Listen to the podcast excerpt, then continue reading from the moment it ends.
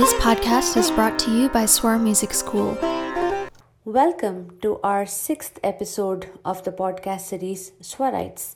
Today we're going to have a discussion about Indian classical music and the folk music of India, how they differ, some similarities.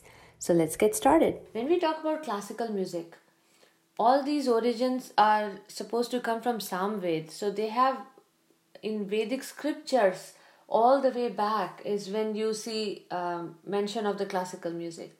And then, of course, there are the two key elements the rag and the tal, which provide the structure. Folk music is more um, coming from the rural parts of India. People really sing to relieve stress a lot of times when they are sowing seeds, you know, farming. Farming is the biggest thing that they do in villages, in rural parts. It is long hours. So they sing songs while they are putting the seeds in while they're doing other chores. And those really became what we now call folk music. Classical music is typically the traditional music which is built upon a set of rigid rules. It refers to a music which is very traditional. It has come from generation to generation. It basically um, is associated with cultural aspect. So is folk music. So they're both associated to cultural aspect but folk music is a completely different genre.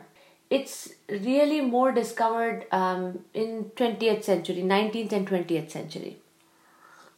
Classical music has been coming from generations and generations because it has been passed on from one generation to the other generation and it has been changing as well based on whoever ruled the country. They had their influences come into that music very deep roots, right, into the country, into the region. Um, and then, yeah. Sorry, I had a question. Yeah. So that's bringing to my mind a genre of music which is Qawwali. Yeah. And the way I look at it, Qawwali is neither truly classical nor folk, but I could be wrong. So where does Qawwali fall? It comes under semi-classical. Okay, so, so bhajan, right? yes, it is traditional. So qawwali, bhajan, hori, tappa, they all come thumri, they all come under semi-classical. So they are not plainly folk. Folk would be something like uh, Garhwali folk songs, Rajasthani folk songs. Those are all folk.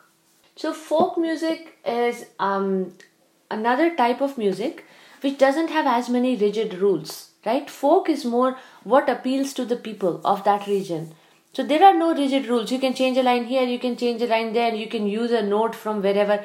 Again, they're not based on any specific rags which have rigid structure and form, right?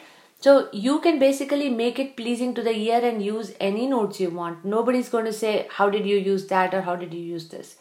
And nobody's keeping uh, track of it either, you know. For a rag, you know, everybody knows what that rag is, it's universal in folk song some folk songs become very famous and people know what they are but otherwise there's so many folk songs.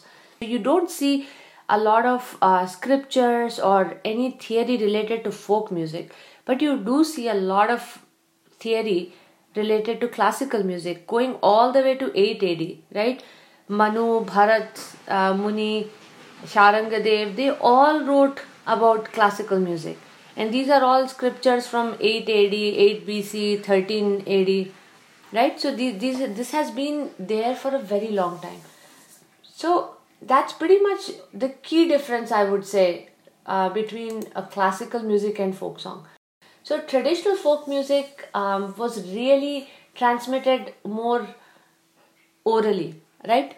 Again, there were many composers none of the composer is ever given credit for a folk song, right? Everybody sings it. Do you know who wrote it? No, you don't.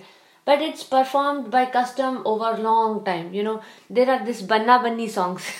They're off key with a dholak. There'll be like 20 ladies singing. But the atmosphere it creates is the fun part. You know, it's not about the beauty of the singing there. No, it's that whole atmosphere that's created by that singing. That is the folk aspect of it right? So you create an atmosphere and you create a style a custom. We don't have notations for folk song but we have notations for all classical music.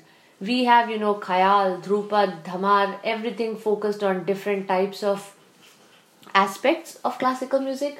Folk music only is one stream. Then in classical music, khayal means literally a thought. You elaborate on that thought. In Dhrupad, words still have meanings. They're about usually gods and goddesses. But tal is all important. In folk song, folk song is all about a story. It's basically telling about the warriors coming back home. If you notice some of the Garhwali songs, they'll talk about a girl going to Nalanda. She's trying to pray to the goddess. Then she's waiting. Then they, she's like, okay, in the they have Lal Bazaar. There are people there. Very simple things. There is no deep meaning. It's just everyday life. They are just trying to capture the everyday life in a musical format. So that's really folk. In uh, folk songs, you don't have a lot of instruments. You basically have maybe an iktara, which is just a single string instrument. Then you have a dhol or a dholak. It's very similar to pakhavaj, but for learning pakhavaj, you learn it for so many years to master it. So very simple instruments are used for folk. Whereas for classical, you have pakhavaj, tabla, sitar, veena, harmonium. So I would say folk is all about going out there, projecting what life is, and having fun and just communicating with people. There are a lot of classical people who have adapted um, folk music into classical. Two great examples of that is uh, Mand, Rag Mand, and Rag Pahadi. They were both initially folk music, but they were so pleasing and so popular that they made them into rags. And now we have like beautiful compositions in both of these rags. A lot of film music is actually based on rag pahadi. Classical is about also entertainment but in a very structured rigid manner. You have to stick within the framework and there is no framework for folk music. Hope you enjoyed our episode today. Look forward to seeing you next wednesday. Have a wonderful day